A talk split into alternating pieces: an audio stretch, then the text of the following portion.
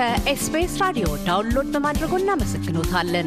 ሙሉ ፕሮግራሙን እንዴት ማድመጥ እንደሚችሉ ለመረዳት ኤስቢኤስ dot com dot au slash Amharic ይጎብኙ። ፕሮፌሰር ባህሩ ዘውዴ በኢትዮጵያ የታሪክ ምርምር ውስጥ ካሉት ኢትዮጵያውያን ምሁራን አንዱ ኖት። አጼ ምኒልክንም ስራዎች ከገመገሙት ውስጥ አንዱ ኖት እና በጻፍም ጽፈዋል። ቅድሚያ ዳግማዊ አጼ ምኒልክ ውልደትና እድገታቸው ምን ይመስላል ከሚለው ለምን አንነሳም? የተወለዱት እዚሁ ሸዋ አንኮበር አካባቢ ነው። ከዛ በኋላ በልጅነታቸው እንደሚታወቀው አጼ ቴዎድሮስ ወደ ሸዋ ዘምተው ከዛ አባታቸውን ካሸነፉ ንጉሥ ኃይለ መለኮትን ካሸነፉ በኋላ እሳቸውን በምርኮ ይዘው ሄደው ወሳኝ የሆነ ጊዜ የአጼ ቴዎድሮስ ቤተ መንግስት አሳልፈዋል እና ብዙ ሀሳቦቻቸው በተለይ ስለ ዘመናዊት ኢትዮጵያ፣ ስለ ኢትዮጵያ አንድነት የመሳሰሉት ሀሳቦች ከአጼ ቴዎድሮስ ራዕይ የመነጨ ነው የሚል ግምት አለ። formative የሆነ ጊዜ ያን ጊዜ ያሳለፉት። ከዛ በኋላ ከዛ ምንተው ወደ ሸዋ መጥተው በሸዋ በኩል በሸዋ የአባቶቻቸው ብዛት እሱን መሰረት በማድረግ የግዛት ማስፋፋታቸውና የስልጣን ፉክክራቸውን ጀምሮ አጼ ምኒልክ የአመራር ዘመን በተለየ የታሪክ ምዕራፍ ውስጥ ከሚያስቀምጡት ነገሮች አንዱ የአድዋ ጦርነት ነው። ለአድዋ ጦር መነሻም የሆነው የውጫሌ ውል አንቀጽ አስራ ሰባት ነው። የውሉ ልዩነት ሊመጣ የቻለው በትርጉም ዝንፈት ነው ወይስ ሆን ተብሎ በታቀደ ልዩ ሴራ ነው ማለት ይቻላል? እሱ በጣም ብዙ ያከራከረ ጉዳይ ነው። በተለይ ሁለት ምሁራን ረጅም ክርክር አድርገውበታል። ፕሮፌሰር ሩቤንሰን እና ካርሎ ጂሊዮ ነው የሚባለው የጣሊያን ምሁር ሁለቱ በጣም ተከራክረውበታል። እነ ፕሮፌሰር ሮቤንሰን አስተያየት ከሆነ ቶኔሊ ያን ጊዜ የመጣው የጣሊያን አምባሳደር ማለት ነው ለውጭ ሊሆን ዋና ምክንያት የሆነው የተነሰሰው ማለት ይቻላል እሱ ሆን ብሎ ምኒልክን ለማወናበድ በመጣለምኛው ያንን አድርጎ የኢትዮጵያ የጣሊያን ግዛት ግዛትን ባይሆን ብቻ እንደ protectorate አንድምታ ያለው ነገር ሲያስፈርም፣ አማርኛው ግን ሌላ አይነት ምንም ጫና አይነት ግዴታ የሌለበት አይነት ነበር እና ይሄ አንዱ መስመር ሲሆን በዛ በጣሊያኑ በኩል ደግሞ አይ የለም አንቶኔሊ ሆን ብሎ ያደረገው አይደለም፣ በስህተት የተፈጸመ ነገር ነው እንጂ እሱ ተንኮል እሱ የሸረበው ደም አይደለም የሚል ክርክር ነበር። ሰፊ ክርክር ነው። ይህ ተከራክረውበታል። ግን አስቸጋሪ ነው። እውነተኛው እንትን ምን እንደሆነ ለማወቅ አስቸጋሪ ነው። ግን የግምት ግን በመሰረቱ really አንተ ወደ ሮቤንሰን የሚያገለግለው በዛ በውጫሌ ውል ሳቢያ የአድዋ ድል ጦርነት እስከ መቀስቀስም ደርሷል። እርሶም በመጽሐፎ ውስጥ ቀደም ሲል እንደገለጹት ኢትዮጵያን በዓለም አቀፍ መድረክ ላይ ሊያበቃ የቻለም ድል ተገኝቷል በአድዋ ላይ።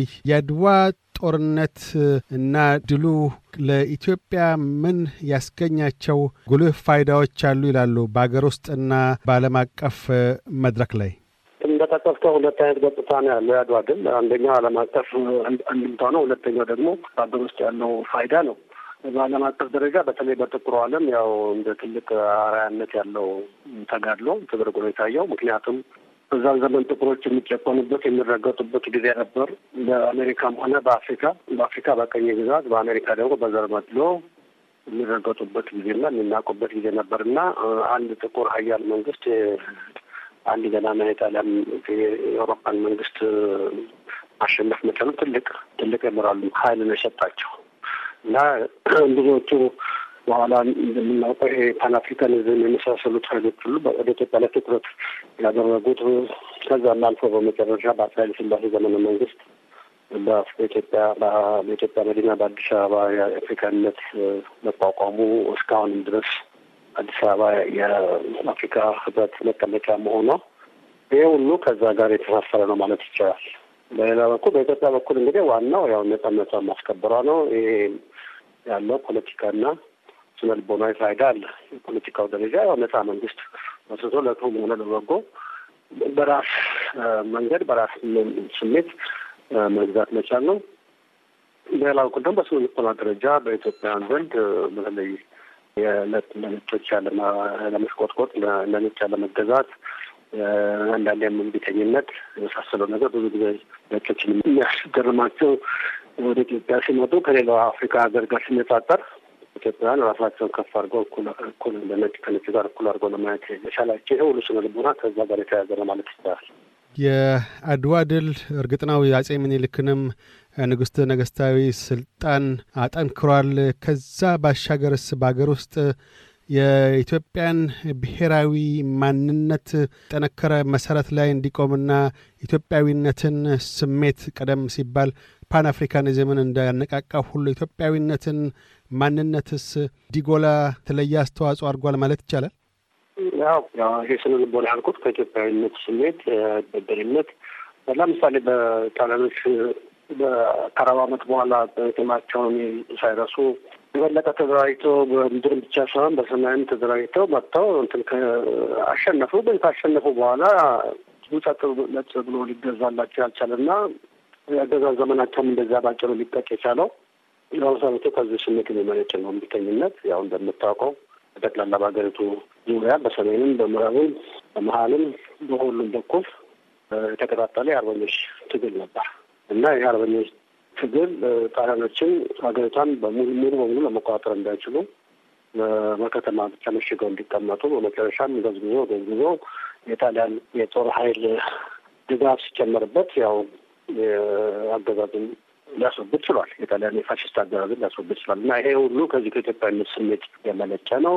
በተለያየ ጊዜ እናየዋለን። ከዛም በኋላ አንድ ቀውጢ ጊዜ ሲመጣ ከሶማሊያ ጋር ፍጥጫ ሲመጣ የባድመ ጦርነት ጊዜ የታየ ነገር ነው። በሚያስደንቅ ሁኔታ ህዝቡ አንድ አይነት ስሜት ምንም አይነት ልዩ ብሔረሰብም የተመሳሰሉ ልዩነት ሳይሰማው በኢትዮጵያዊነት ስሜት ነው ሆ ብሎ የተነሳው እና ሁልጊዜም የሚነሳው አንዱም የአድዋ ጦርነት ወይም የአድዋ ድል አጼ ምኒልክ ታሪክ ውስጥ ልዩና ጉልህ ስፍራ የያዘና አንጸባራቂ ነው እንደጠቀሱት።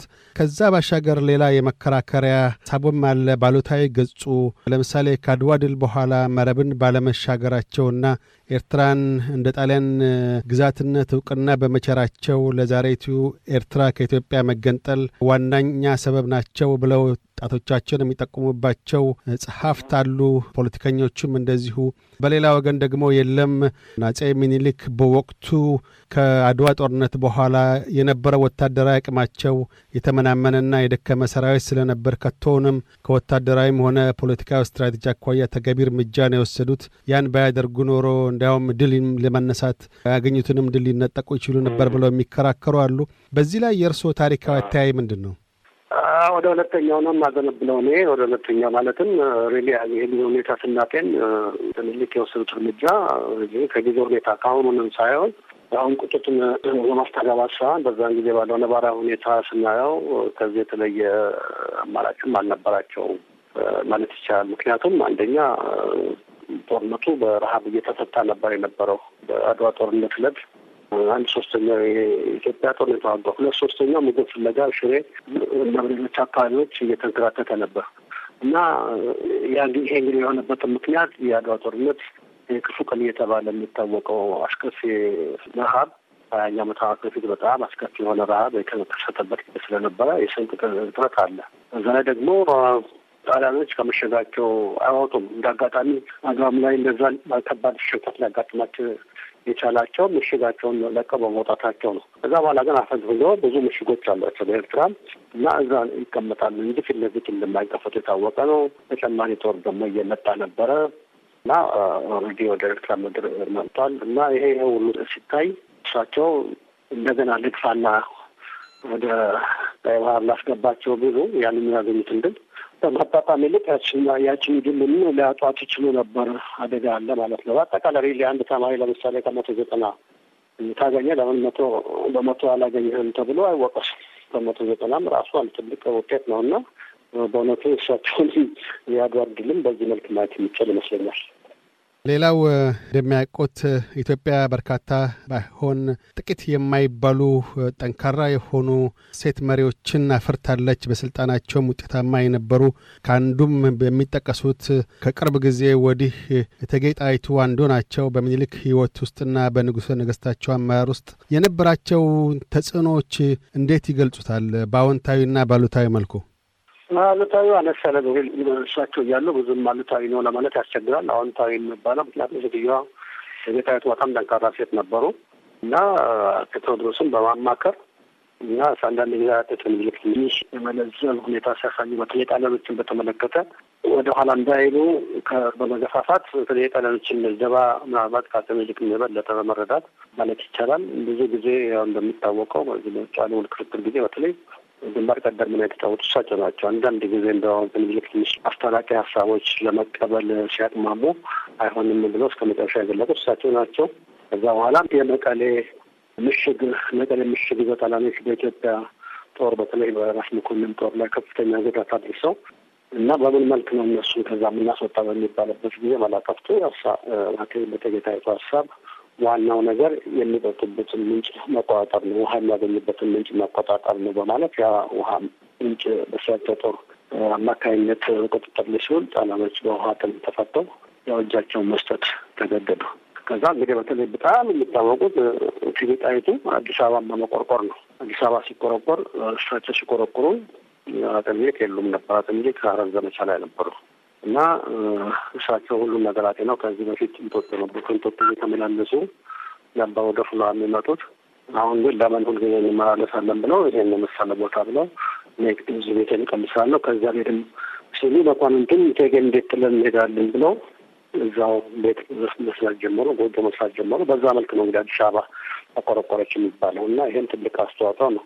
የእሳቸው አሉታዊ ገጽታ የሚመጣው አቶ ምኒልክ ከታመሙ በኋላ አቶ ምኒልክ ይህንን የስልጣን ሽኩቻ እንዳይመጣ ፈርተው ወራሽ ያልጋ ወራሽ ልጅ እያሱ ነው ብለው በአዋጅ ካስለፈፉ በኋላ ይህንን በመቃወም የራሳቸው ስርዓት ለመገንባት እና እሳቸው ዋና የፖለቲካው ዳኛ ለመሆን ባደረጉት ጥረት እንግዲህ ያው መጨረሻ እሳቸውም ቅሌት ሆኖባቸው ከስልጣን ወርደው መጀመሪያ ንጉሱን በማስታመም ከዛም በኋላ ንጉሱ ከሞቱ በኋላ እንጦጦ ገዳም እንዲቀመጡ ተገደዋል።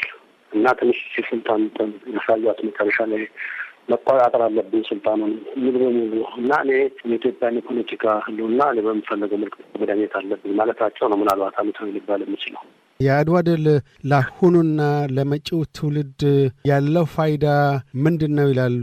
በኢትዮጵያውያን ዘንድ ምን አይነት ልዩ ታሪካዊ ስፍራ ነው ያለው? ወል ተብሎ ተብሎ ያለቀ ነገር ነው። ምን አዲስ ነገር እነግርሃለሁ ብዬ ነው ምትላለሁ የምልህ። ያው በየአመቱ እንዘክረዋለን። ለምንድን ነው የሚዘክረው የተባለ እንደሆነ አንደኛ በነጻነት መዋጋት እና በነጻነት መኖር በምንም የማይለወጥ ትልቅ እሴት እንደሆነ ነው የሚያሳየው። ሁለተኛው ደግሞ አንድነት አንድነት ምን ያህል ጠቃሚ እንደሆነ አንድ የሆነ የተባበረ ማንኛውንም ጠላት ማሸነፍ እንደሚችል ነው። ምክንያቱም የአድዋ ትልቁ ትልቁ ፋይዳ ሁሉም ኢትዮጵያውያን ተከተባብሮ በአንድነት በአፄ አመራር ያንን የመሰለ አንጸባራቂ መቀዳጃቸው ነው መቀዳጃቸው ነው እና ያልተሳተፈ ቅርቡም የሩቁም ሀገር የለም። ልዩነት የነበራቸው እንኳን ልዩነታቸውን ጎን አድርገው በአፄ ስር በመሰለፍ ያንን አይነት ድል ለማግኘት ቻሉ። በአንጻሩ አሁን ለምሳሌ በማይጨው ጊዜ ጣሊያኖችን የገጠመው የኢትዮጵያ ጦር ተከፋፈለ ነበር በስሜት ማለት ይቻላል። በተለይ በሰሜኑ አካባቢ አንዳንድ ቁርሾች ስለነበሩ በተለይ በጎጃም፣ በጎንደር፣ በሰሜን ቁርሾች ስለነበሩ ከአፄ ኃይለ ሥላሴ ጋር ቁርሾ ስለነበረ በሙሉ ስሜትና በሙሉ ልብ አልተዋጉም ማለት ይቻላል። የአድዋ ግን የተለየ ገጽታ ነው። የትግራይ መሳፍንት እንኳን መጀመሪያ ከጣሊያን ጋራ መቀራረብ ጀምሮ እንደም ቃል ኪዳን ጓደኛ ሁሉ ከሆኑ በኋላ ያንን ሽረው ራስ መንገሻ፣ ራስ አሉላ እንዳም በመጨረሻ ደግሞ በጣም ወሳኝ በሆነ መንገድ ራስ ስብሀት፣ ራስ አጋሜ፣ ደጃች ማለት ራስ ስብሀት እና ደጃች ደግሞ እንደዚሁ በሚኒሊክ ስር በመሆናቸው በአንድነት ያንን እዚህ ማግኘት ይቻሉ እና የአንድነትን ጠቀሜታ ነው የሚያሳየው ሌላው በአሁኑ ወቅት ኢትዮጵያ ውስጥ ሁለት የተለያዩ ሚኒሊክን በተለያየ ገጽታ የሚያንጸባርቁ ሐውልቶች አሉ። አንዱ እንደሚያውቁት በኦሮሚያ ክልል ውስጥ አንፊሌ ላይ ሚኒሊክን በጡት ቆራጭነት የሚወነጅል ሐውልት ቆሟል። በሌላ ወገን ደግሞ ሚኒሊክን ታላቅ መሪነት የሚዘክር ሐውልት አራዳ ላይ እንደዚሁ ቆሟል። ይህ ምን ማለት ነው? በአንድ ሀገር ውስጥ የዚህ አይነት ሁለት ገጽታዎችስ እንዲሆን የተፈቀደው ለምንድን ነው? ምን አይነት አሉታዊ ተጽዕኖዎችስ ይኖሩታል ይላሉ? እንግዲህ ሰው የተለያየ አመለካከት ይኖረዋል። ግን አንዱ ትልቁ ችግር ምንድን ነው?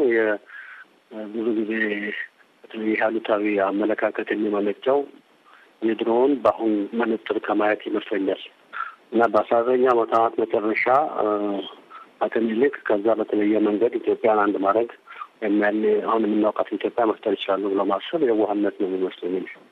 ምክንያቱም እንኳን ኢትዮጵያ ሌላው ማንኛውም ሀገር ቢሆን በሬፈረንደም ሳይሆን በአስከፊ ጦርነት ነው የተመሰረተው። ያሳዝናል መሆኑ ግን አሁን ቢሆን በዛ መሆን የለበትም ብለን መከራከር እንችላለን። ሁሉም ሰው በፈቃደኝነት ነው የአንድ ሀገር አካል መሆን ያለበት። በዛን ጊዜ ግን የነበሩት መሳፍንት የወላይታውም ቶና ቢሆን የወለጋውም ቄለም የለቃ ቄለሙም ጆቴ ቢሆን ከፋውም ሽረት ቢሆን እድሉን ቢያገኙ ምኒልክ ባልተለየ መንገድ ነበረ ኢትዮጵያን ማድረግ የሚችሉት እና ቢዝማርክ የሚባል የጀርመን ቻንስለር ይታወቃል። በ iron chancellor የሚባል ጀርመንን አንድ ማረጋት በደምና በብረት ነው ብሎ ዝቶ ፎክሮ እንደፎክረውም በዛው መልክ ነው ያደረገው እና ከዛ በኋላ ጀርመን ተፈጠረች። አሁን ጀርመን ምን እንደሆነች የምናያት ነገር ነው እና ያ ታሪክ ነው።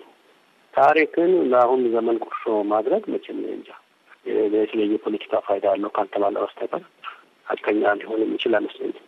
የሚኒሊክ ሞት በሚስጥርነት ረጅም ጊዜ ተይዞ ነበር። ያንን ማድረግ ያስፈለገው ለምንድን ነው? ምንስ ፋይዳ አስገኝቷል ይላሉ?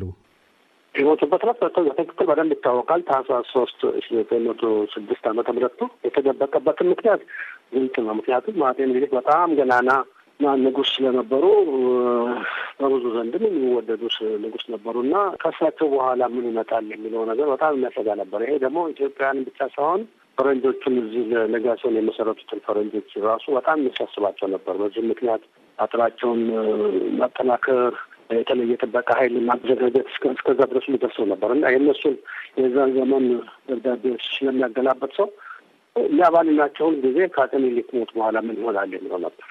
በኢትዮጵያንም ዘንድ እንደዛ ያለ ገናና የሆነ ሀያል ንጉሥ ሲሞት አገር ልትፈራረስ ትችላለች፣ ብጥብጥ ሊመጣ ይችላል የሚለው ሀሳብ የማይቀር ነው። ምን ጊዜ የሚያለ ነው።